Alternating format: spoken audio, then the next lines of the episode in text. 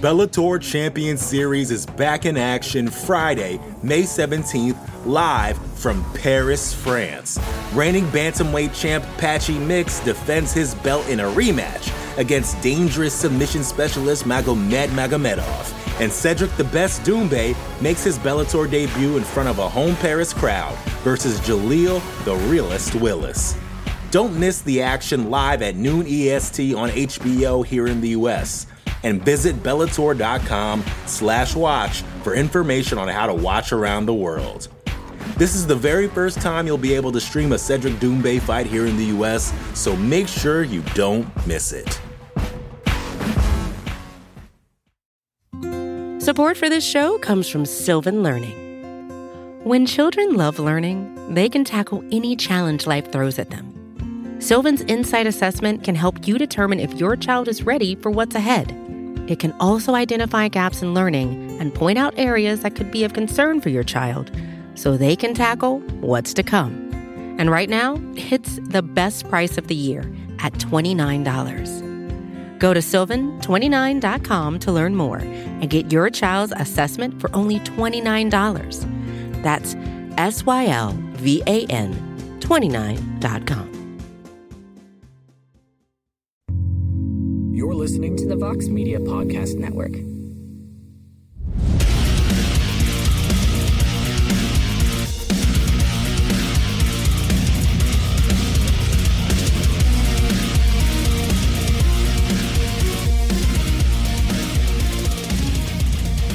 Welcome back to the Fighter versus the Writer. I'm Damon Martin. He is Matt Brown, and we are presented today by WWE. No, I'm just joking. Uh, Matt, as you as you prepare to tell everyone what The Rock is cooking, uh, how's uh, how's everything going with you? I think everyone knows the news of the day. We'll get into that in a little bit, but uh, but how's everything with you? Training hard, man. So you know, I was going to say earlier, like if I'm a little low energy today, you know, I apologize, but I'm training hard, man. I'm putting it through the grind, and uh, I think I'm still trying to train like I'm 25, and you know, I'm, I'm, closer to 45 than I am 25. So it's just, you know, it doesn't get any easier as you get older. So you know, trying to be smarter about it, man. Trying to prepare more properly and use all the knowledge that I've learned over these years to. Uh, uh, to uh, I want to apply all this knowledge that I've learned over these years, and not just go in and say, "Oh fuck it, let's just train hard as we can today and let's crawl out of here." And that works great when you're 25, but when you're my age, I've been through the. Sorry, I keep burping. Um, when you've been through the the grind like I have, man, it just doesn't work so well. And uh, yeah, so feeling a little rough for today, feeling the rigors of the battles that I was in, and uh, but other than that, you know, life is good, man. Feeling great, and you know, I know that it's all going to pay off when I smash this guy. Absolutely. Coming up May 13th. And of course, I finally got a location, Charlotte, North Carolina. We heard rumors of maybe Nashville. Going to be Charlotte. So it should be fun down there. UFC hasn't been there a long time. Um, so it should be a fun card. And, and you get a crowd, which is the most important thing. I think that's the thing we talked about. Like, we just didn't want, no one wanted another Apex card. So the fact that you get to fight in front of people, uh, which you did your last one, that was in Columbus, here in Columbus. Obviously, that was a great crowd. But uh, nothing better than that, especially, you know, I'm sure, I'm quite sure you didn't want to go back to no crowd. Yeah, hundred percent. I feel like there's something about these Midwest crowds that are a little bit different too. I mean, I know it's more East Coast, but you know, just um, when you go to like Vegas and California, like they got fights all the time. They're used to it, and um, you know, people go there for vacations, different things. But these Midwest or even East Coast crowds are like they don't get fights all the time. You know, like people in Charlotte don't get to go to a fight all the time. They have to make a special trip for it. So I think when it shows up at a place like that, uh, or like Columbus, you know, last year, I mean, the crowds are just fanatical, man, and they're, they're so excited. And um, I don't know, I think a lot of more of my fan base is kind of around those kind of areas too. So um, I'm stoked to have the crowd, and I think they're going to be on fire, man. I'm going to give them a, a show to remember. I love it. I love it. There's a chance I'll be going down to that one as well. So uh, yeah, it should be a fun time. Should be a good card. It's a good card. There's a lot of good fights in that card too. Like it's a really good card. Like I don't know, like I know you're, I know you're focused on your fight, and that's all you're worried about. But like overall, like it's actually a really, really solid card.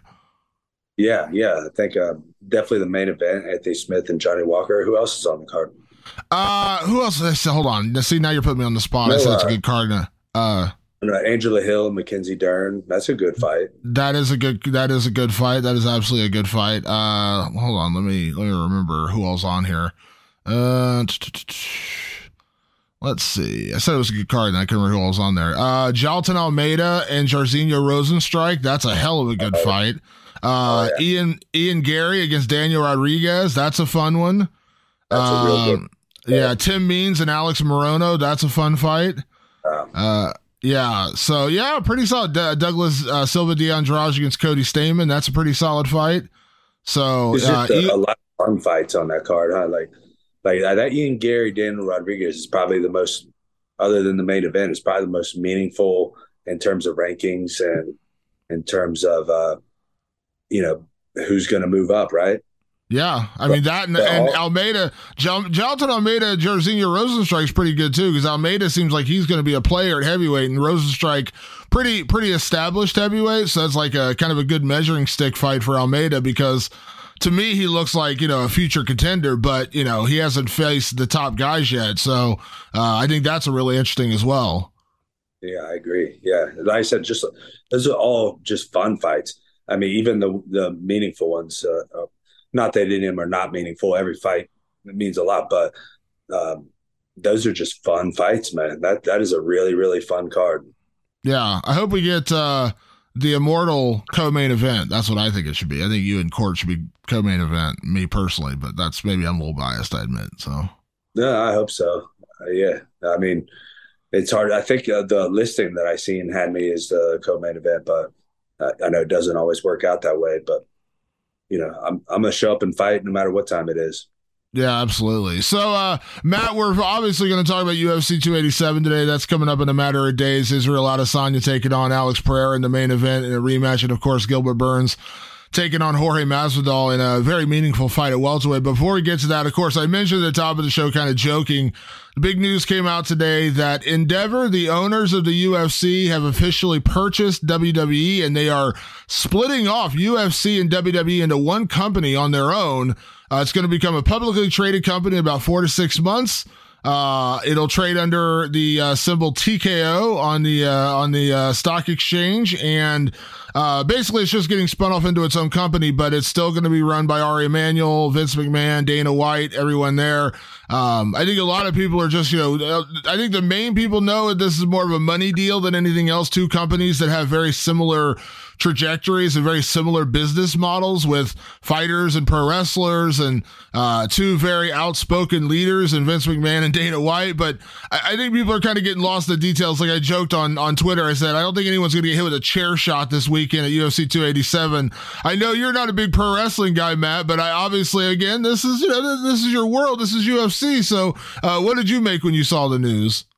To be fair, I do enjoy pro wrestling. Actually, my funny enough, my seven year old daughter freaking loves pro wrestling. like so sometimes I just put it on and she just gets a kick out of it, you know. So I kind of started getting into a little bit uh, just for that. But um, I never naturally been a fan. But um, I mean, I don't really see any reason to care one way or another about this whole deal. I mean, it's it's cool, I guess. I mean, it makes cool news, and I'm sure there'll be some things to come of it, some things to talk about, and some things to ponder about or whatever, but like, is it going to change my life in any way whatsoever? You know, is it going to make me more money? Is it going to get bigger cards? Or, like, I don't know. So I'm kind of like, you know, if like Microsoft and Apple team up together, like, should I care? Not really. you know, so like WWE and UFC team up, like, does it really matter? I don't know. Yeah, I think like in in terms of the UFC, I think this is what people are getting missed about this because everyone, I listen, I get it. You know, there's the fun jokes to make about like you know, uh, we're gonna see, uh, you know, we're gonna see people, you know, we're gonna see Conor McGregor show up at WrestleMania, and we're gonna yeah. all this kind of stuff. It's fun to talk about, but the reality is the way this would affect you in a bigger way is if a, you know, the UFC sold to a different company, and suddenly you got to worry about like you know, how's the owner gonna treat the UFC now versus Lorenzo and Frank Fertitta versus Endeavor, whatever. Or if they bought out, like, let's say they bought out Bellator and you got an influx of all the fighters, then you got to start worrying about, like, are they going to cut roster? Are they going to, you know, who's going to stick around? Who's not going to stick around? All these kind of little things that you have to deal with. So, there's that would be more impactful to you as a fighter, right? The the the other side, just a normal like business side, there it's not going to change anything. Like the the UFC is still going to exist as the UFC is a separate entity. They said today Dana White's still going to run the show. There's nothing changing there. Um, I wish you know, knowing that they're now a $21 billion company as they, as they talked about, I wish that meant the fighters were going to suddenly see a big influx of money. Uh, sadly, I don't think that's the truth because you and I know when businesses merge like this, it's about making money, not about spending more money. So, you know, they can say $21 billion company, but they want to keep it growing to like a 22, 23, 24 billion dollar company and start suddenly paying the fighters double salary is not going to accomplish that. So the reality is, as much as we would like to sit here and, you know, pretend that it's going to suddenly change the world and your paycheck on May 13th is going to double, that's sadly just not the case. So as much as this is a, this is a big deal, it's a very big deal. Uh, but in terms of like the day to day operation, in terms of the things we're going to see or you're going to see as a fighter, probably not that much difference, if any difference, honestly. Yeah, that's exactly what I'm saying. So uh, I'm just not sure uh, what there is to say about the whole deal. Really, that I'm not. Again, it doesn't affect me in any way that I know of. If it does, then I'll have something to say about it then, right? Um, whatever that turns out happening. But um, you know, like you're saying, uh, you know, I'm not one of these big uh, hate on the fighter pay guys. You know, obviously, I think we deserve more. I, I think if um, we were in any job in the world, I would be saying the same thing that I deserve more and uh, you know and, and, again that's its whole you know own discussion right? Like i don't really get too much into it but um you know the fact is that we don't see any of this changing. So you know it is what it is. And you know why would they ever pay the fighters more right? Like if we you know if if 20 of us or 100 of us whatever go on strike or say we're not going to fight for this money or whatever like there's 500 waiting in line that'll do it for half the price if not quarter of the price that we would. So you know and, and the ufc's a marketing machine man. They can market anybody and um, you know and to be fair i mean they're very good at picking out the right guys to market and um, and picking out the talent and building the talent. And you know they, they do a, a, absolutely amazing job if you ask me um, but again I, I just going back to full circle i mean i just don't see where this is going to affect me in any meaningful way whatsoever. So i'm kind of silent on the whole thing. No comment. Like what you know what am i supposed to say about it? Yeah, it's kind of like I wish I wish there was a world where it was it was gonna be that where it was gonna be like the fighters are automatically gonna make more money, but we all kind of know that's not the reality. Um, you know, I mean, I'm not saying that's good. I wish it was, but you know, you and I both know that's the case. And uh, as we all know, that you know, ultimately WWE is scripted entertainment, and it's fun. I enjoy it. I listen. I used to be a pro wrestler. I love pro wrestling. Uh, grew up on pro wrestling, so I have no problem with it. But uh, it's not fighting, it's not real. So, you know, it's just two separate worlds. Like it's fun to talk about, right? Like it's fun to joke and, you know, you're going to hit someone with the people's elbow or some craziness like that, but that's just not the reality of this. Now, here's a serious question, Matt. You're not a pro wrestling guy, but you said your daughter watches. So now I'm curious, do you have a, a favorite pro wrestler? Do you know any, like, do you know any pro wrestlers? Um, well, back I used to like the Undertaker the most. He was always my favorite, and then his brother Kane. Oh, was yeah. brother, I think. Right? Yeah, it was his brother. Uh, yeah. So, so, I went to one live show, and Kane and Undertaker were there that uh, at Schottenstein Center here in Columbus, and uh, it, that was awesome. I thought, man, uh, but it, it's just too much to follow. Is the only thing that really the only reason I don't really follow it that much. Just too much to follow. and my daughter's favorite wrestler, I'm trying to remember her name. It's the girls' champion, the women's champion. Uh, there's a couple of those. Is it is it Bianca Belair? No, uh, blonde hair. Uh, Charlotte Flair. Yeah, Charlotte Flair. Okay, yeah, that's yeah, that's okay. I know who you're talking about. Yeah, of course. Yeah, yeah. yeah. Ric Flair's daughter, right? Yep, Ric Flair's daughter. Look at you. Look at you knowing that. I'm shocked you know that. Look at you. Dude, I, have watched like three of them and I figured that out. so yeah, so I guess now Charlotte's my favorite fighter. There you Boxer, go. Wrestler, whatever. What are we talking about? I just, yeah, exactly what it was. I just think it's hilarious. I just, I love the the like. Someone sent me a uh, a little clip today. It was hilarious. Like Roman Reigns is like WWE's biggest star, and they clipped it to where like he was doing an announcement. He gets interrupted, and they put on Conor's music, and like Conor coming out is like a joke. I was like, this is hilarious. I was like, that's pretty funny. I was like, okay, that's legitimately like pretty funny. Uh, but yeah, you're right. The day the day to day stuff ain't nothing ain't nothing changing you know what? If it does open up a lot of doors for fighters to go into pro wrestling, I think that's a cool thing. You know, I think like Conor in pro wrestling, I think would be pretty fucking amazing. To be honest, like I think he would do amazing at it. Fighters uh, or wrestlers coming into fighting, probably not going to be so good for him. We've seen that with CM Punk, right?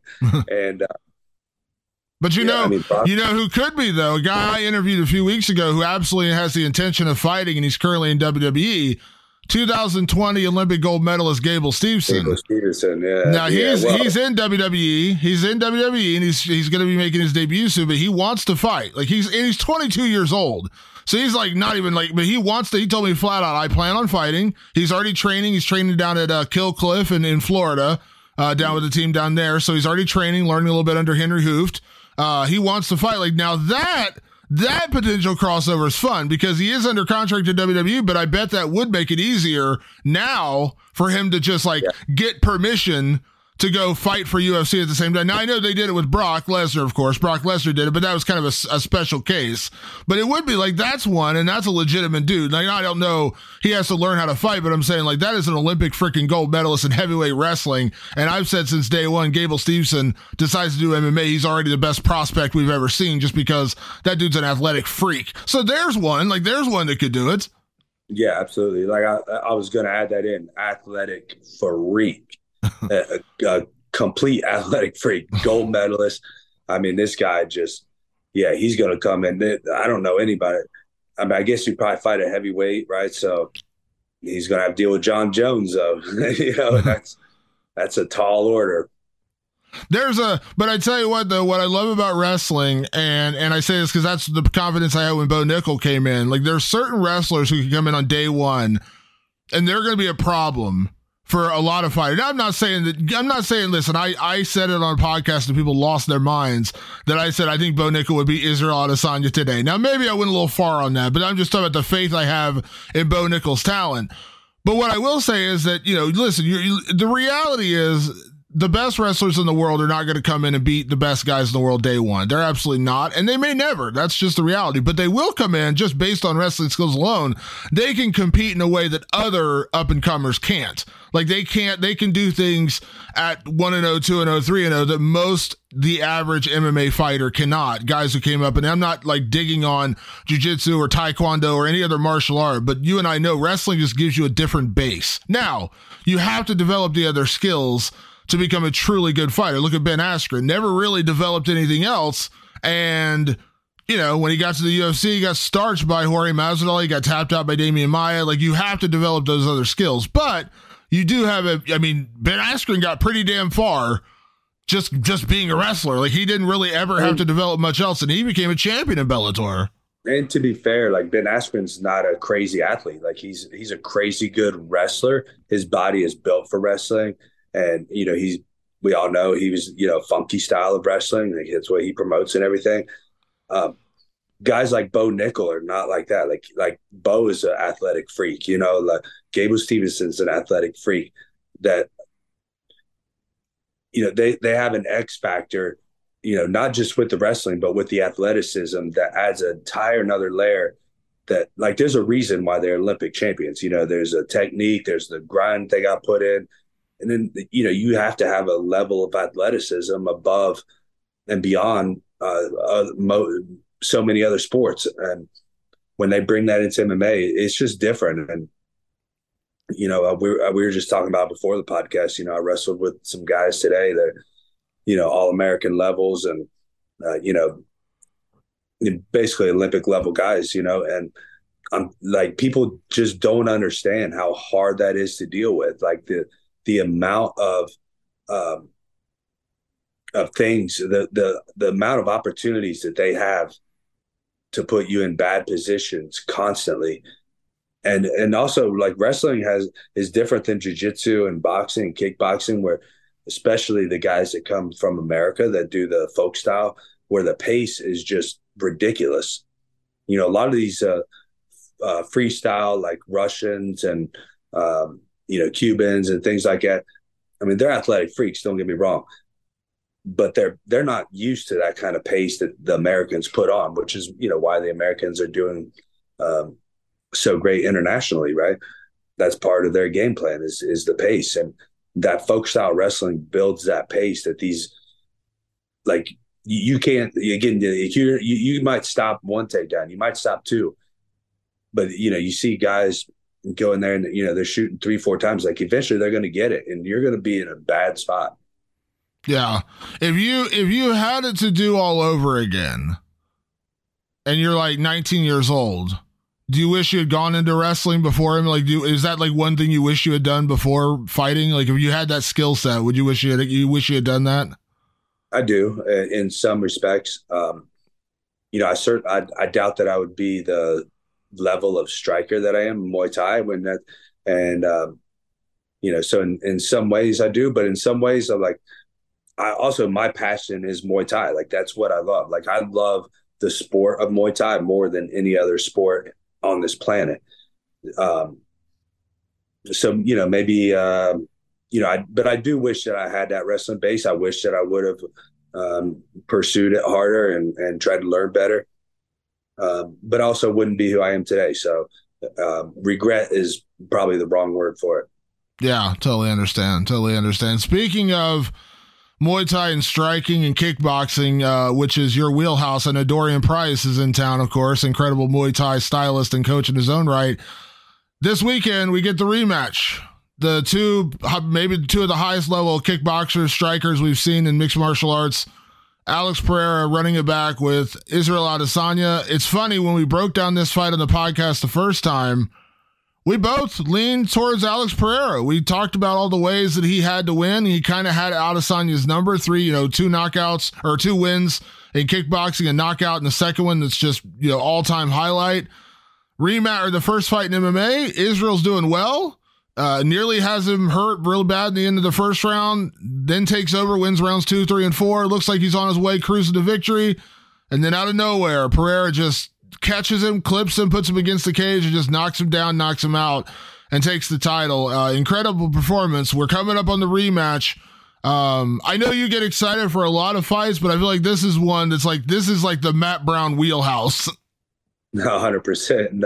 It's so funny you said it because like with all this news about the WWE UFC merger with Endeavor, like I feel like we haven't even hardly heard about this fight um, nearly as much as we should. Man, this is I, again, we've already seen them fight once in MMA. We've seen them fight twice in kickboxing. If you watched it, uh, you know, this is just the highest level kickboxing Muay Thai that you're going to see in MMA, I think. And uh, it, it, really gets me excited to watch this fight. I might even stay up and watch it this time. Usually I watch it on Sunday morning because I don't like staying up till one in the morning.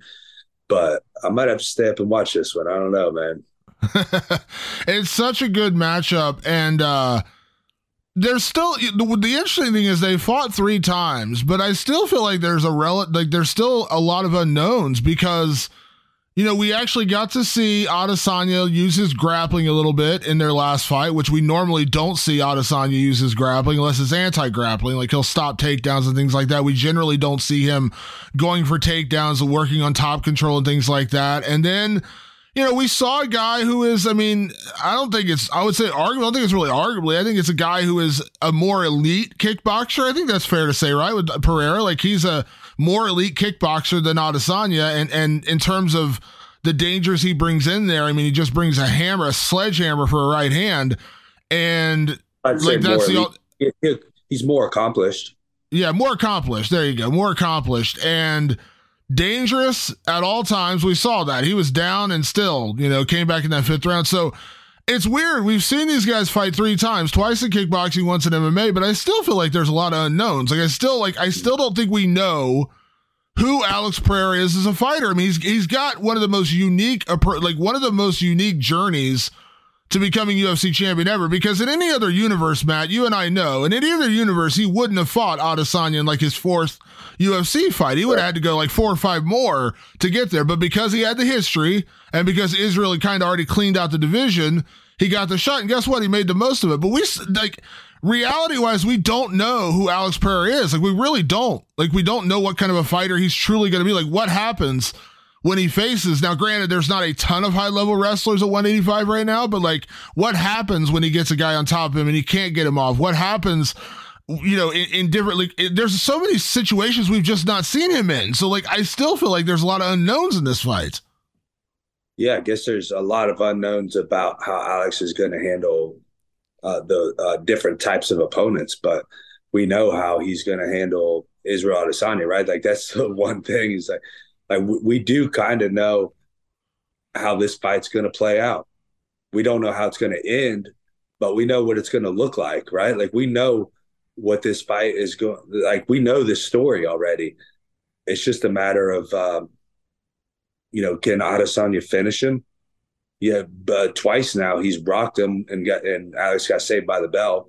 So can Adesanya finish him? And can Adesanya avoid that big shot for five rounds but that right that, those are the only things that we don't know but we know what how this fight's going to look like like Pereira is going to come forward. He's going to be looking for that big shot. Adesanya is probably going to outpoint him until Alex lands that big shot, right? I think that's the way this fight has went three times now. Yeah. Let me ask you, because generally speaking, when I talk to the fighters, and I, I haven't had the chance to talk to Israel Adesanya in probably a year and a half at least. He doesn't do a lot of interviews anymore, and that's fine. He doesn't have to. Um, but I never talk to fighters about strategy because I think it's kind of stupid. Like, tell me what you're going to do in the fight. Like, you know what I mean? I know some fighters don't really approach it with like a, you know, point by point strategy. They have a general idea what they want to do and they kind of adapt on the fly. I understand that part of it too. But Matt, you're, you are a fighter and you do understand the sport better than anybody I know. And, you come from this world. You come from Muay Thai and kickboxing. Like you just said, that's your favorite thing. And so, like when you look at Adesanya Pereira, you know these fighters, and I know you studied them uh, just from kickboxing going into MMA. So if you're Israel Adesanya, you're his coach, you're Eugene Bareman, or you're just sitting here giving advice, what what is Israel like in your estimation? What is the game plan? What is the strategy for Israel Adesanya to finally kind of conquer this demon? Because he's come close, but close isn't close is great, but it didn't win him. Like he ultimately got knocked out twice. Like he came close to for the second rematch in the in the kickboxing, got knocked out. Came real close in the fight in the UFC and still got knocked out. So we can't sit here and say he's just got to do the same exact thing except finish this time because that hasn't worked. You know what I mean? So what what is the like if you're his coach, Matt? What is the key to victory for Adesanya to finally get over that hump and finally get past? Uh, finally get past uh, Alex Pereira this time?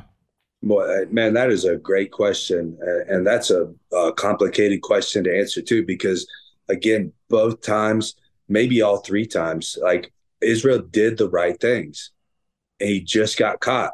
So how do you say, like, how do you, uh, how is your strategy? Like, don't get caught. you know, like, uh, so it's really, I think it's going to come down to like, can, you know, we talk about can Adesanya just not get caught. He has to be mentally sharp and on point for five rounds. You know, that's really what it's going to come down to. I think it's going to come down. You know, I, I wouldn't change up a whole lot, honestly. Like, there's not, there's just not a whole lot to change up. And he's been kickboxing a long time. He knows his style. He knows what he's capable of. Um, he, you know, he's the, the, at this point in his career, there's just not a lot that you you can change up. You can teach an old dog new tricks, but you know you're not going to add new layers that Alex hasn't seen yet, right? Like he, he's fought him three times now, so like if I were Adesanya's camp, I would be focusing on forgetting about those first two fights and performing mentally the best you can, or first three fights, and performing mentally the best you can this night. And that's where I'd put all of my focus, right? Like he's got to somehow forget that those first three fights happen and he's got to go out there and be himself, have fun doing it, and stay mentally sharp for five fucking rounds, man. Is there? I wish I had a. I, I wish I had a deeper answer. You know, like more like like yeah, lay more leg kicks or you uh-huh. know some switches or more something. But I like I don't see that in there. You know, well, like it's, I, it's, not like it's not like Adesanya has just got like he just didn't do something like it's not like he didn't throw enough leg kicks like you said. It's not like he didn't go in there and just stop throwing his jab. He's won multiple rounds. He yeah. just he like so. This is the question I have, Matt, because I think there's a real thing here. I've said this now, I'm I'm kind of burying the lead here of my pick for this fight because I said this I think months ago when the fight got announced. I said I'm I'm picking Adesanya to win this fight. It's almost like I can't believe he's not going to finally get over the hump. But before we get to our picks, I believe there are certain situations in sports, and I'm not going to say fighting is the best example because typically in fighting we don't see, you know, trilogies and, and, and four time fights unless there's been an even number. Like, you know, you win one, they win one, you win one, they, you know, they rematch. You generally don't see someone win three fights and there's a fourth fight. You know what I mean? Like it just doesn't generally happen. It has happened, obviously. Rampage and Vanderlei did it a couple times, things like that. But it's rare that if you lose a couple of yeah, if you lose a couple of times, generally you're not going to get a third fight, right? Or if you lose three times, you're definitely not getting a fourth. Is there something to be said, the reality of this situation, that Pereira is just that monster in the closet, that that that that guy that it just has his number in some way, shape, or form. And you and I know this is one thing we do know. If you're mentally beaten, and I don't think is mentally beaten. I'm just saying, like, if you are mentally beaten or you can't get over that mental hump, then it's really hard to transform that into the physical part of the fight. So is there is there a possibility that Pereira is just the monster that Adesanya just somehow cannot conquer. Like, is that a reality we could be looking at here? It, uh, well, we're about to find out Saturday, um, but I don't think that that is the case, and I don't. And it's very difficult. Again, um, while you were talking, I mentioned uh, Pac-Man Marquez, right? I think Pac-Man beat him the first three times, and then Marquez finally got him back and knocked him out, right? Uh, you know, so you know, it's not common, but it's seen. And I think everybody would have thought the same thing. Like like Pac Man is just, you know, the monster in Marquez's closet, and then Marquez come out and proved everybody wrong. And you know, I had Marquez winning at, at least one of those uh, first three fights. But anyway, and, and you spoke to it uh, perfectly. What I was talking about before, like his strategy, he there's just not a lot that he's going to be able to change up. Um, because you know I don't think Alex Pereira is that monster in his closet. Um, it's all about the mental, like the biggest, and I think Adesanya can do it mentally, but the biggest fear is that you know maybe he gets tagged or something, and those other fights that you start having flashbacks, or you know that that thought of you know, Alex Pereira is that guy to me, you know, kind of come through his head. Like he's got to be mentally sharp. He gets tagged, he's got to keep fighting on. Um, so yeah, I mean, I think that's really what it comes down to is the mental. Because I, I think Adesanya, you know, we're about to get to the picks in a minute. I'm, I'll, I'll spit mine out now. Like I'm picking Adesanya. I think that he has the capability to do it. It is very, very difficult to beat someone at this level four times in a row. Um, I, I, think it's Adesanya's time. I think it's going to make a, a, gigantic trilogy match. you know, I think that's going to set up for, you know, unfortunately for the rest of the division, they're going to be held up, and it's going to be an awesome, gigantic trilogy. Well, the good thing is right now we don't really have a, a, guy in line. You know what I mean? Like, there's no like you could argue Robert Whitaker if Pereira wins, but the reality is is that he's fought Adesanya twice and lost. Um, there's nobody else really in line right now. So if they're gonna do it, you know, it's really actually kind of a good time for it to happen. That's yeah. how Pereira got the title shot in the first place because no one was really knocking on the door for Adesanya at that point. So yeah, it's a weird one. Like, I wish I had a great excuse as to why I'm picking Israel Adesanya. I just think that I have a hard like. listen, this is a very this is a very high level. This is a very low level example of what I'm talking about. But like, I understand the mentality. If you're in a training camp, and and and you can speak to this again better than I can, Matt. But if you're in a training camp and you're fighting a wrestler and you train your wrestling and you work your wrestling and you work with high level guys and you just, I mean, you kick ass wrestling for nine weeks and you feel on top of the world. And then you go in the fight, and you get taken down four times in a row. It can mentally mess with you. Like you're like, God, like I did everything right. And I'm still not able to do what I want to do in this fight. Like I understand that's a real mental barrier that fighters have to break through, right? And so you wonder, like, if he's beating Pereira and Pereira clips him like at the end of like the third round and knocks him down, he's like, "Holy shit, here we go again." Yeah. You wonder, can he? But I have enough faith in knowing that Adesanya has won out of, you know, I don't know how many minutes they've been in the in the ring or cage together, 20, 30, whatever minutes total it's been. Adesanya has won I would say at the very minimum, a majority of those minutes. I'm not saying like he's, you know, it's been like mm-hmm. all Adesanya in one minute from Pereira, but like I would say if they if they fought 30 minutes, Adesanya's probably won 20 of those minutes, right? Like that's I think that's fair to say. Um, I can't believe as high level and as good of a fighter as Israel Adesanya is that he can't get over that hump. I just refuse to believe it. I refuse to believe that he can't close the the chapter on this one this weekend. Now he may have to do it again, and then maybe it'll all come back to haunt him again in, in, a, in a third rematch in the UFC or a fifth fight overall. But I just refuse to believe that a guy as good as Israel Adesanya can't figure it out. Like he can't figure out where it's gone wrong and what he needs to do just slightly different. Because you said we both said it. He's not done. He's not made dramatic. He's not made dramatic mistakes. Little things have caught him and he got caught. And when you're dealing with a freaking hammer like Alex Pereira, you're gonna get like you can't make those mistakes.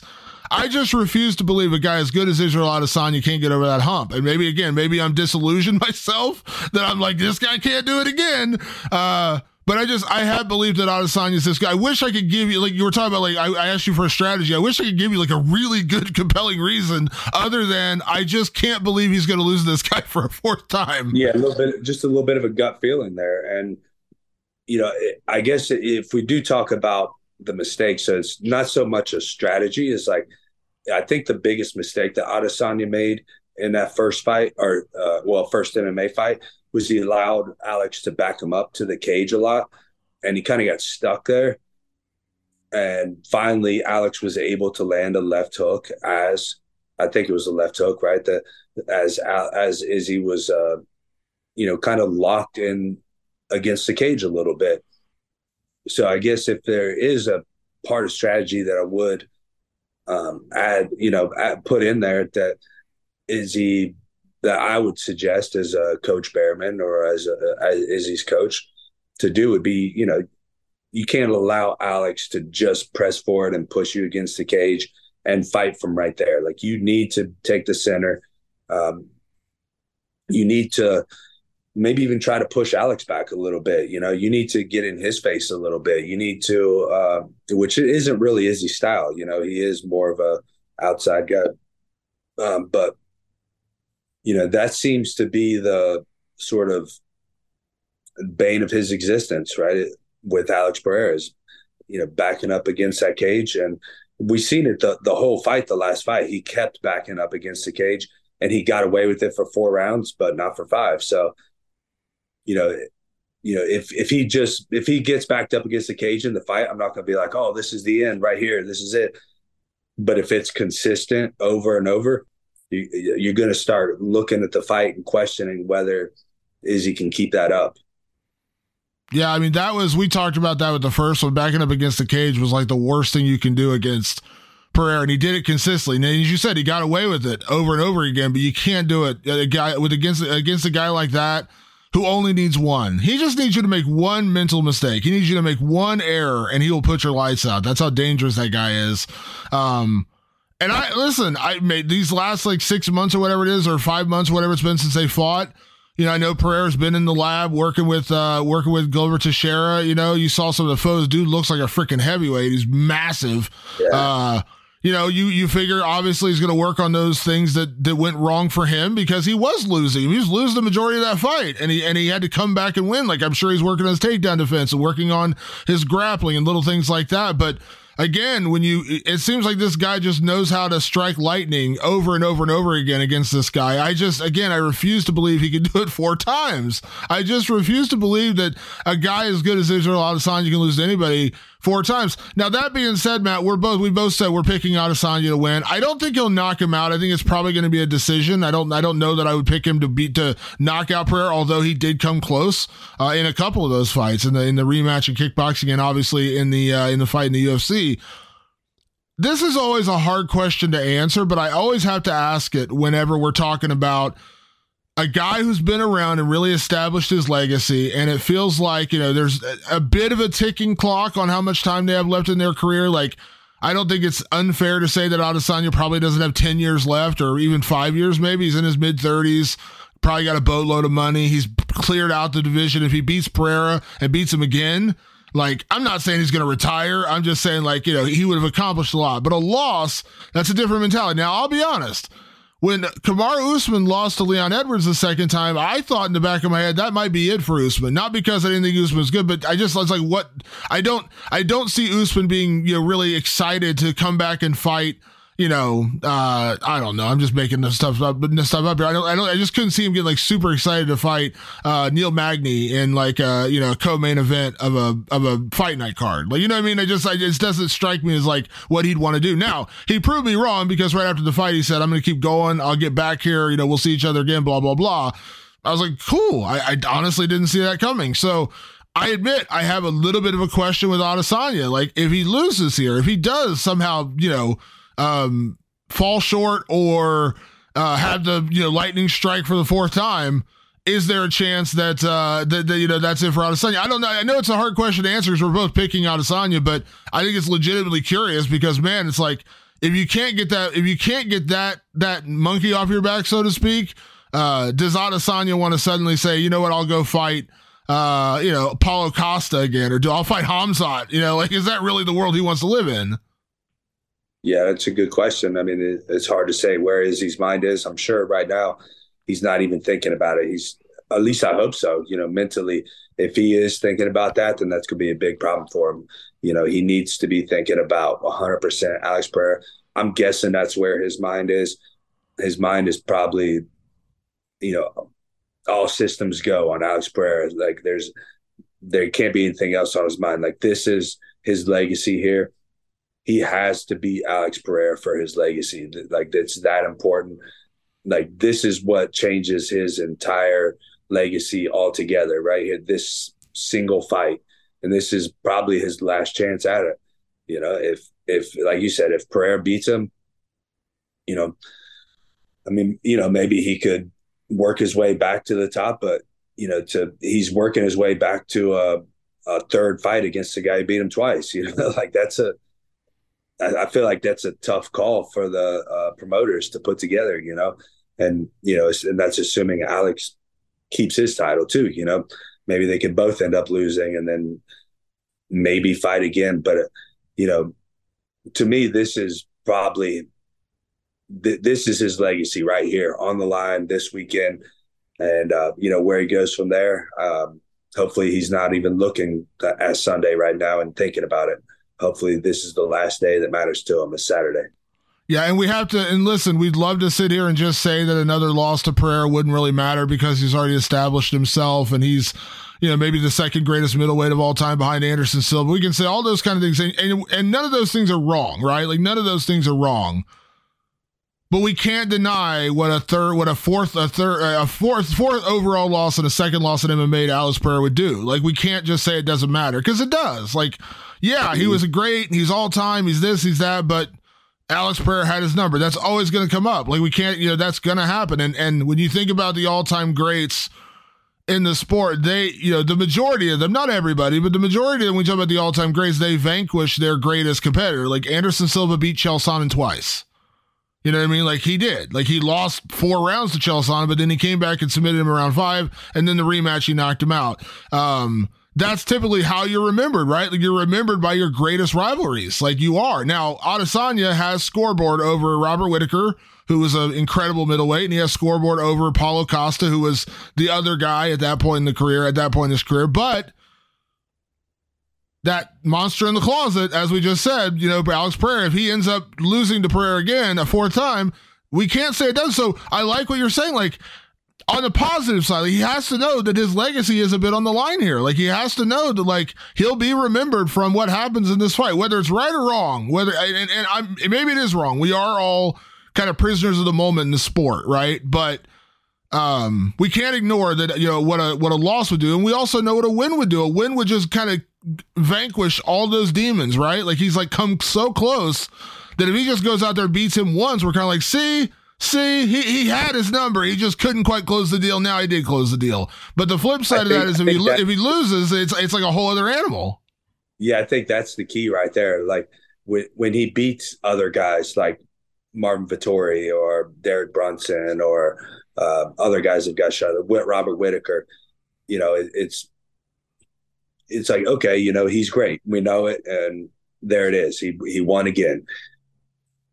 When you come back and beat a guy that, as we're describing, is the monster in the closet, and that is a lot of people, I'm sure, see him as the monster in the closet, and the guy that's going to beat Adesanya again, and the one guy that that, that is better Adesanya than Adesanya's specialty, right?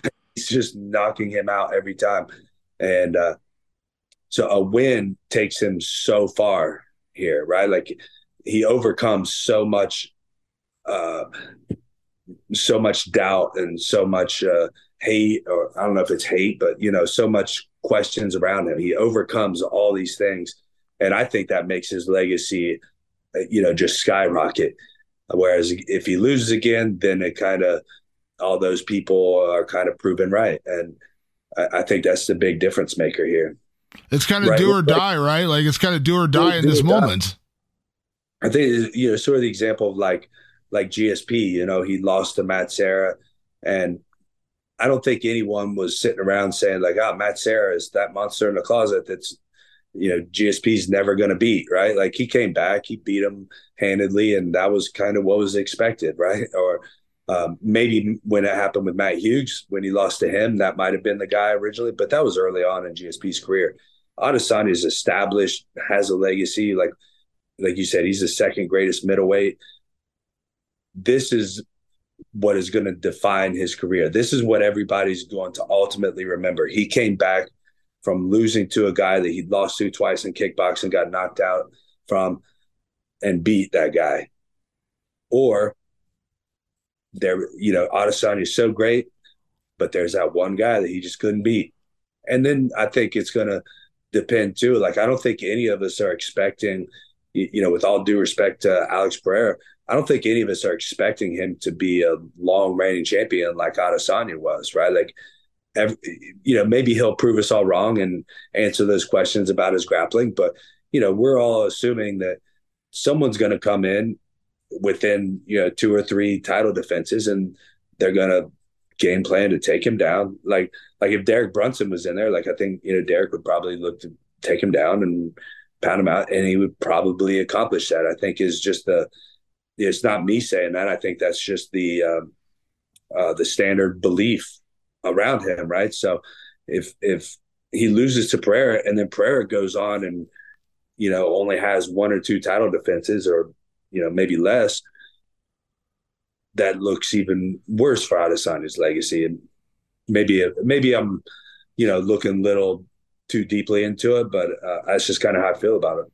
Yeah, two words for you, Matt. Khamzat Chimaev. I'm just saying he's coming to middleweight. That's the. I think that's probably the last guy uh, Alex Pereira wants to see standing across from him at uh, at 185 pounds. We'll see how that goes. Um, the Bellator Champion Series is back in action Friday, May 17th, live from Paris, France.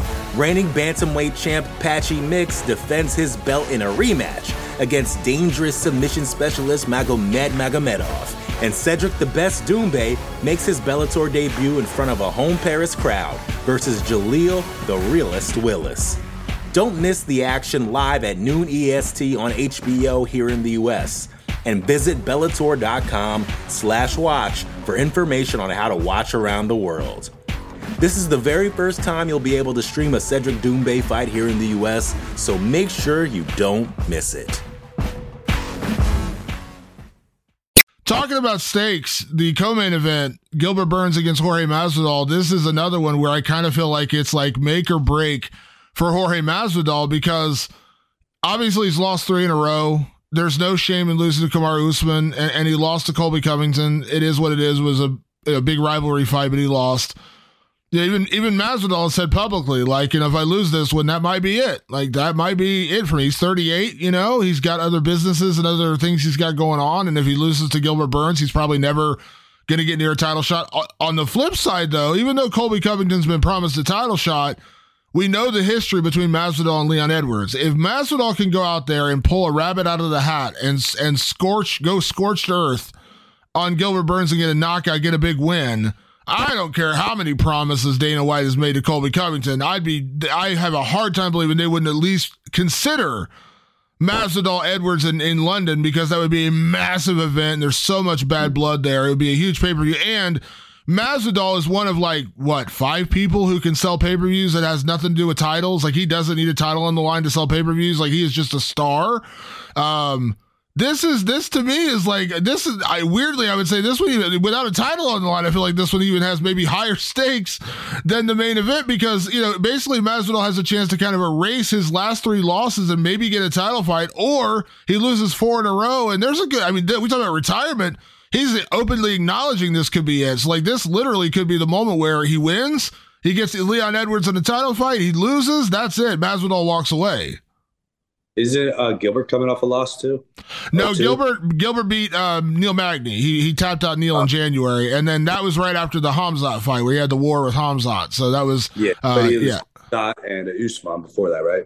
He he he lost to Usman. He beat Wonder Boy. He lost to Hamzat, and he beat Neil Magny. So he's two and two. He has wins over Wonder Boy, Neil Magny, and he has the loss to Usman and the loss to Hamzat. But it feels like a not a make or break, but a very, very big fight for his career also, right? Like where, you know, if he doesn't win this fight, he's kind of like, where do I go from here? You know, he's going to keep fighting down for the rest of his career, you know? Um, and, you know, everybody's different. I mean, like I had a title contender fight, like, I don't know, like 10 years ago now, you know, I'm still fighting, you know, and, you know, not like top 10 or anything, you know, so everybody's a little different. And Gilbert Burns is a competitor for sure. He loves to compete. So, you know, maybe it's not not like that for him. Maybe I'm not sure, but um, yeah. But with Masvidal, you know, when you openly acknowledge that beforehand, and with the amount of businesses that he has going on, and everything, I think it, it makes it for a tough mental situation for him. So, um, but you know, I also think you know he's a. I mean, his his nickname, he's game bred. You know, he's a born fighter, and he's going to go out there. And we, we basically, I think we know the the story of this fight, right? Like George Masvidal is going to, you know, it's almost a throwback. Masvidal is going to look to strike. He's going to look probably uh, is is probably a, a, much better striker than Gilbert. I think is probably a jab him and point him uh, to a victory, or Gilbert's going to look for a, a, lot of takedowns and he'll get it and get a victory. You know, it's going to be one or the other. So that's kind of the way I'm seeing this fight right now. I don't know. Do you do you see any different? Only slightly in this. I think that I think Gilbert knows that there's more danger in standing and trading with Masvidal, of course, because that's Masvidal's wheelhouse. But I think what we saw with Gilbert and Hamza is he can he can go toe to toe. I mean, he he dropped Usman in their fight. Like he dropped him with a he dropped him with a punch in their fight. Um, he didn't really stand toe to toe with Wonder Boy, but that's a little different animal the way Wonder Boy fights. Wonder Boy is so long and rangy, and uh, just we saw what Wonder Boy did to Kevin Holland. Like you just can't play that game with Wonder Boy. If you play the distance game with Wonder Boy, he's going to make you pay. You fought Wonder Boy. You know what that guy's like. Getting ready for. He's got such a weird, funky style that it's harder to compare him to other strikers. And Wonder Boy picked apart Masvidal. Let's not forget about that when they fought. It was a 30 27, just absolute one sided fight.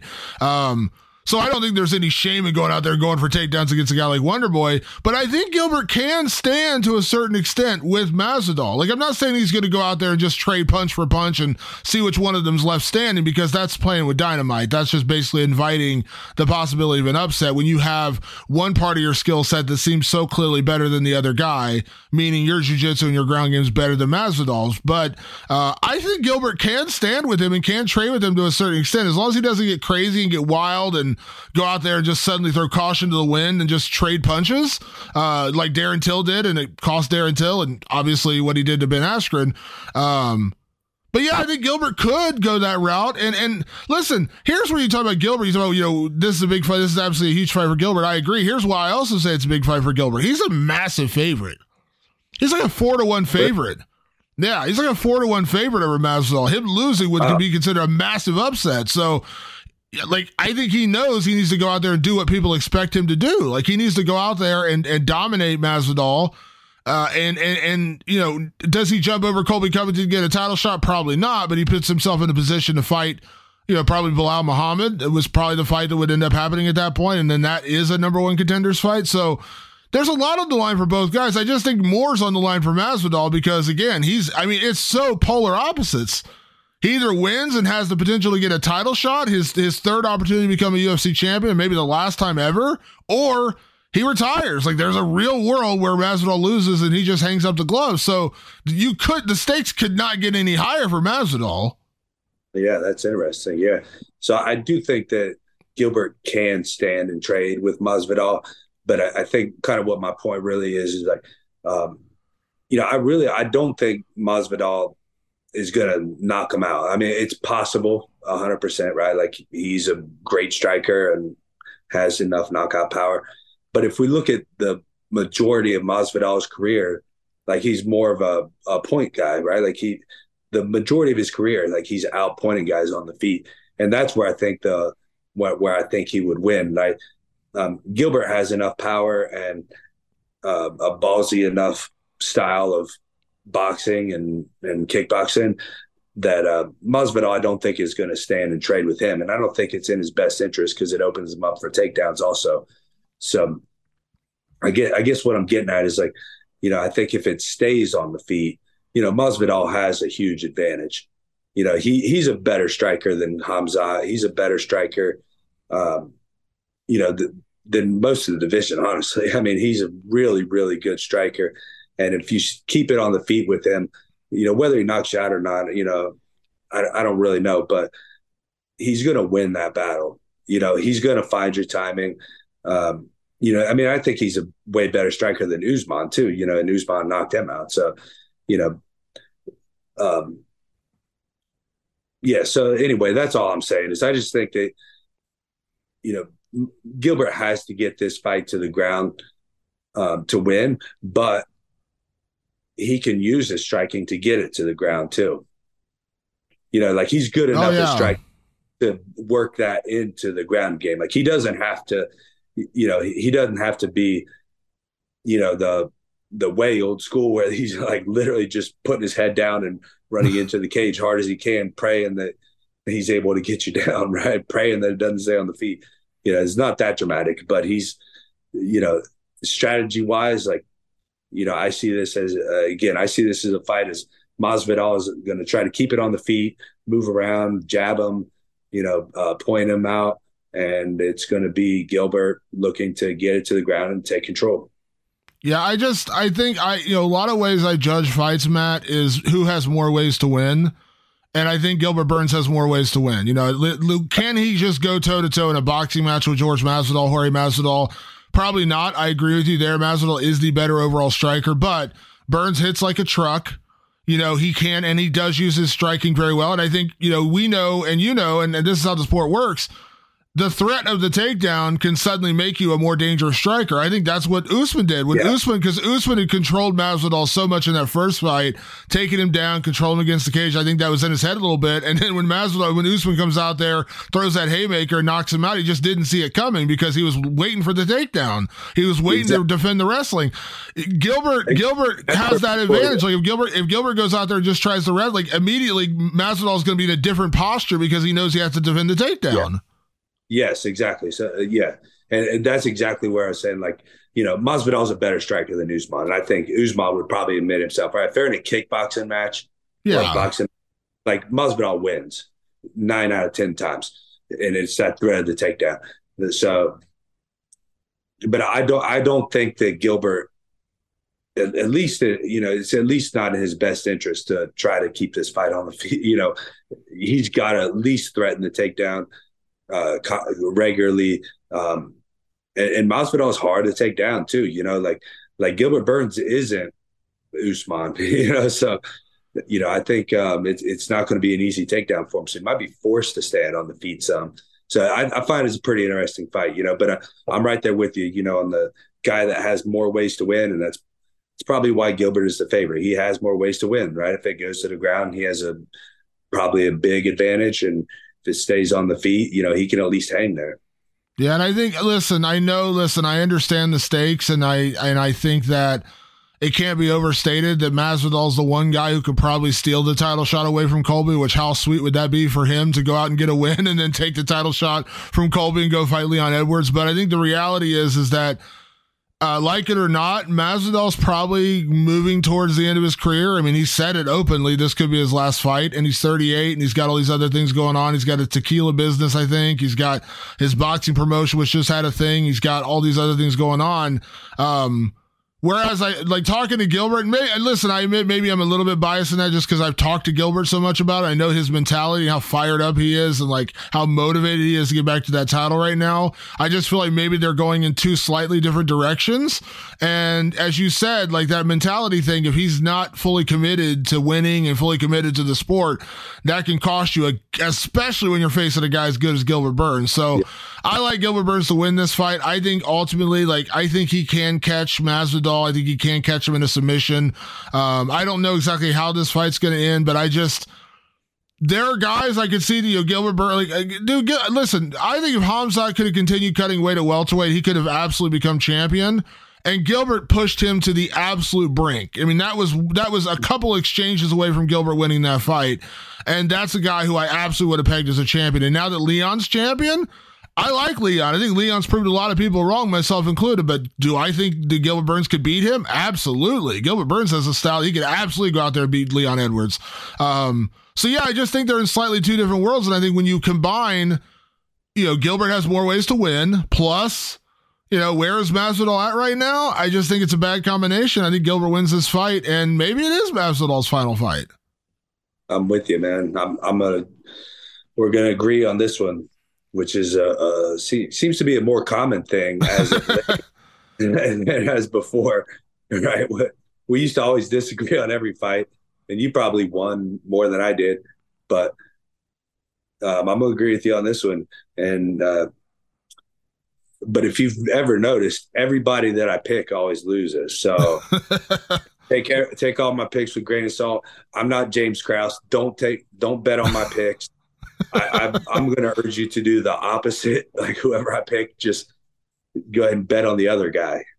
Yeah, it's interesting. Yeah, it's funny going back. We always we always joke about our picks and and going back all the way to Aldo McGregor when I picked Conor and you picked Aldo, and I still hold that one over your head. But did did you see? We did you did, see this? We, did do some before that too. That wasn't the first one, Damon. That wasn't the first one, but that was just the one with like the biggest memory where we were like way on. Like we bet money on that one, and I just always like to hold that one over your head. Uh, you know, I still. But did you see? Did you see the weekend? Uh, Conor and Aldo getting into it with uh, Aldo like they seemed like they were like friendly. And then Conor said like me and Aldo should box, and Aldo like flipped out and said, "Shut your effing mouth," and you know basically called him all these names. I was like, where did this come from? Like, why is Aldo flipping out on Conor all of a sudden? I was like, Jesus, this one came out of from out of nowhere. And uh and then Conor jokingly he said I was he said something like I was just I was just playing around, and he said me and who the fuck is that guy should fight him and Jeremy Stephens. I thought that was hilarious, bringing up one of Conor's greatest all time lines when he said me and who the fuck because this guy should fight. Dude, Aldo, I love Aldo. You know that, like he's been, he's one of my, I don't know, maybe heroes, right? Like uh, I, have watched him for some years. Stay, but he needs to stay away from the shit talk. He's not like you should have learned your lesson, bro. You're not beating Conor at the shit talk. like that's a that's a game that you should not be playing. Forget about it. Conor's not going to box you. Like, just give up on it. Like, if you want to fight him, come to MMA. Like, is he retired from MMA now? Like, is yeah, he he's not- retired. He's just he's just boxing now. He retired from MMA, so he's he's technically still under contract to the UFC. I think he has one more fight left, but they let him go do boxing because he retired. So you know he's going in the Hall of Fame. So like he's done with MMA. So like it was Conor. It was Conor who said me and Aldo should box because uh, you know Aldo's saying you know I'm done fighting MMA.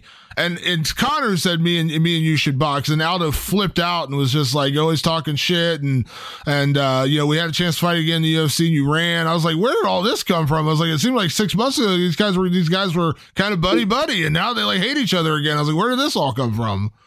Can I add something in here? Like, can we stop with the boxing, the MMA guys? Like, if you want to do another combat sport, how about you fucking kickbox? Do Muay Thai. Right? Like, wh- why they always want to box? Money, I guess. Money. Okay, like, like last weekend. I mean, uh, Aldo and Stephens could have kickboxed and made the same amount of money. Why? Why they have to box? I mean, Roy Jones isn't going to kickbox anybody, so Anthony Pettis kind of stuck with boxing there. But it's like, dude, why? Why you get? Why does no one want to kickbox or Muay Thai? Yeah. Well, here's where I come. I'm not. I'm not. I don't want to spend much time on this because you know it's it is what it is. But um, I think it's easier for MMA guys to transition into boxing because obviously you box on a daily basis as an MMA fighter. But I think we've seen, and this is not a knock on any of the guys out there. I, I've prayed. I've praised Anderson Silva for the skills he's put together as a boxer, but. I think we see the difference in, in levels when you see an MMA guy go in and box versus like an actual high level boxer. Like the way you slip punches, the way you throw jabs, the way you throw combinations. Watching Jeremy Stephens and Jose Aldo on Saturday night looked like an MMA fight with guys who couldn't throw punches, couldn't throw kicks. And I mean, it was so many one punches, like one punch, one punch, one punch, one punch. And in boxing, dude, when you watch Lomachenko, I know I'm talking, uh, listen, I understand. I'm talking about completely different levels when you talk about like a Lomachenko or, or a Tank Davis or Ryan Garcia or Terrence Crawford or Errol Spence or any of those guys. But I'm just saying that as an example when you snap off like a five and six punch combination and you're you know you're slipping punches i mean there's so much more when you watch a high level boxer like it is night and day when you watch an mma guy go over and try to box like it's just i'm not saying guys can't get better but like dude come on like it's just a it's a whole other animal whole other sport Right. I, I don't find it that interesting to, to watch, but I wouldn't mind watching them do Muay Thai. They throw some elbows and Yeah, that would be now that I'd be into because then you're just you know you're you're you're taking away the takedown, but you're still throwing other weapons. Yeah, man. I got to start my own Muay Thai promotion, figure out a way to make some money on it so I can get some of these guys doing Muay Thai. Yeah, I was, that's it's it's always got a way- weird. What's that? Just got to figure out a way to make some money on it because there's just not, not no money in Muay Thai. It's so weird because you would think like people who bitch and moan about wrestling and grappling and MMA, like oh I hate the takedowns, I hate when they just get on top of a guy and lay there, blah blah blah. And then everyone's like, "Well, go watch kickboxing." Guess what? No one in America ever watches kickboxing or or Muay Thai. Lion Fights tried to get it to go here, and Muay Thai didn't work. Glory's tried it. Uh, K1's tried it over here. I'm saying, like in America, and it's just never gotten over. I don't. I wish I. I wish I could understand why, because I've watched it and I find it exciting, but it's just never found an audience in the states. Like it finds a huge audience in the Netherlands and Japan and all these other places, but in America, kickboxing and Muay Thai have never found a home ever. Uh, uh, one seems to be doing a really good job of it, and I think um, the way that they're presenting it, you know, the, the one of the problems, like specifically with Muay Thai, maybe not as much kickboxing, but specifically with Muay Thai, with the Wai Kru, um, the music, you know, the traditional arts, the the way they fight is very traditional. There's you know tons of things um, that turn people off. I think or, or at least maybe not turn them off, but just make them lose interest in. And uh, one though, they're taking away all that. They're putting in a cage with four ounce gloves and having these guys go fucking hammer each other, man. And I think it's amazing what they're doing. I freaking love Muay Thai with four ounce gloves, dude. I was like, you know, I'm sure you know Jo Nattawut. When he 1st mm-hmm. started going to one championship, he was fighting with four ounce gloves, dude. I was like, I was like the biggest Jo Nattawut fan in the planet. Like he was just going out there, just knocking the hell out of people with four ounce gloves on in Muay Thai fights. It was amazing.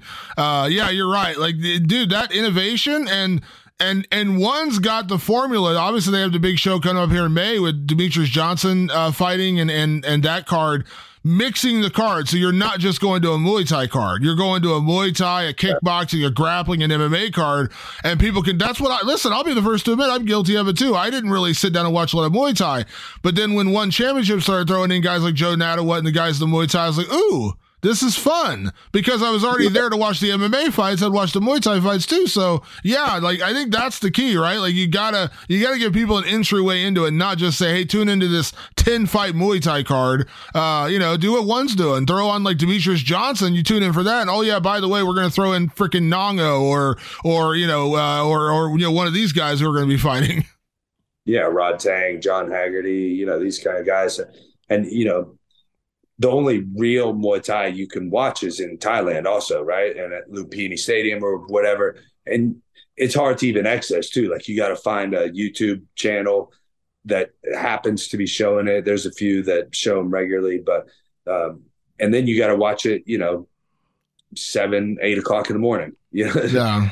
so yeah, it's it's tough for it to be accessible, but um, one again, I think they're doing a great job, and I mean some of the stars that they brought over from you know the stadiums and the way they promoted them has been great. I mean, Rodtang is already you know halfway legendary. You know, like most, I would say the vast majority of combat sports fans know who Rodtang is now, right? They know who Nong-O is, and um, especially after beating Liam Harrison, because Liam, we all know Liam Harrison is, and um, so I think they're doing a great job of promoting it. Like you said, mixing in with the MMA cards a great idea. Yeah, I agree. I agree. Yeah, it's been a good intro for me. I mean, like I said, as much as I like, I've enjoyed watching. I used to enjoy watching lion fights, but you know, getting me to tune in on a Friday night on HD Net or whatever network it was was I didn't. I'll admit I didn't just like it wasn't like appointment TV, but when you put it on the same time that Demetrious Johnson is fighting, or that uh, you know, uh, you know, Reinier de Ridder or whoever the other MMA guys that I enjoy watching in one championship, you put them on over at the same time, or or uh, um, uh, Christian Lee or whatever. Then I'm like, oh yeah, I came to watch Christian Lee, but guess what? There's also an amazing Muay Thai fight right before that. Great, I get to watch both. So that's kind of the entry. I think that's a good way to get people interested and want to make them watch it again. Yeah, and uh, on top of that, they have really, really good female Muay Thai fighters, which wasn't even a thing in Thailand. I mean, there was female Muay Thai fighters, but not in Lumpini Stadium.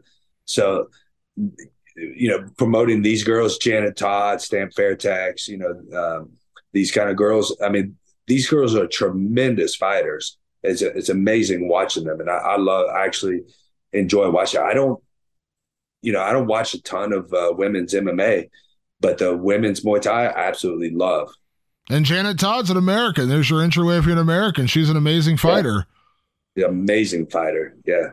So good stuff. All right. So UFC 287 is this week, and of course we'll be watching. We'll have our thoughts on the uh, the fights coming up next Monday uh, as we get one week closer to Matt Brown's return to action. Uh, but we'll break down everything, see how right or wrong we were picking Israel Adesanya and Gilbert Burns to win in the main and co-main. Uh, Matt, obviously you're training hard every day. I want people to make sure they support you leading into this fight with Court McGee. So uh, who can people support that are supporting you? Well, of course, they can support me on social media. Um, I don't have a GoFundMe, but you can support me by just following along and you know checking out all my sponsors. A Routine, R O T I N E. You know they make uh, supplements just for you. Uh, precision nutrition is what they call it. Take your blood, take your DNA, and build a supplement. Uh, multivitamin primarily just for you. They also have a cortisol test that come out with now um, you got to check these out, Damon. Not even you're not even on the routine program, you know. I know. Uh, I'm sure you high cortisol levels, right? You get a little too stressed out at times. I'm gonna bring 100%. you. Yeah. Do you do you even take a multivitamin? I do. I do take a multivitamin. I do take a multivitamin, but it's just like a generic one from like Whole Foods. Kroger's or something. Whole Foods, yeah, Whole Foods or Whole Foods, yeah. yeah. Do you, do you look at all the ingredients and make sure that they're exactly what you need? Have you taken your blood and your DNA to make sure, uh, find out what you are deficient in and what you do need? I have not. Then Damon, you need some routine in your life, buddy. See, look at the selling point right there. Now, on to the next. What about the Immortal Coffee? Have you been drinking? Oh, you're not a coffee drinker. I always forget. You don't really Yeah. fuck with coffee. I'm All right, not, well- but I do. But I do know people who drink coffee. My girlfriend drinks coffee. She loves coffee. Okay. Well, I want her next week. I want her to come get some Mortal Coffee at the gym, bring it home, drink a little bit, and tell me it's not the best coffee you've ever had. All right, we'll do that. I like that. I got to come up to the gym anyways. I got to get up there soon. I always, uh, I always talk about. It. I'm like, dude, you, your gym's 15 minutes from my house. Of course, you live five minutes from me. We do the podcast over Zoom, so tells you how tells you how organized we are. That we we live this close, and you know, we, we record over Zoom. It's just easier. Yeah, I got to get up to the gym before the fight. I'm planning on it. Of course, you got the team up there. Uh, Mark Coleman, the legend, uh, leading guys up there, and I know you're working with Lance Palmer. He was up there this week, former PFL champion, uh, multi-time PFL champion, multi-time All-American at Ohio State. So uh, you got a good team getting you ready up there. So I got to stop by the gym, and maybe I'll pick up some Immortal Coffee while I'm there. Well, that answers the question right there. Come get some Immortal Coffee. And then I want to know next week after I have to hear the testimonial from your girlfriend. I guess not from you because you're too pussy to drink coffee. But that, that thing, but you're too pussy to drink coffee. Maybe I'm the pussy because I need coffee. um, yeah, I want to hear her thoughts on it and get the first live testimonial on air. I like it. I like it. Well, yeah, support the people who support you. So go out there and support Matthew Immortal Brown as he gets ready for his fight coming up on May 13th in Charlotte, North Carolina. And of course, we'll be back next week with uh, a breakdown of everything that unfolded at UFC 287. That takes place on Saturday night. So looking forward to the fights. And of course, we'll break down everything from that event next Monday. For Matt Brown, I'm Damon Martin. Thanks so much for tuning in to another week of The Fighter versus the Writer. We'll see you next week. Thanks for tuning in and see you then.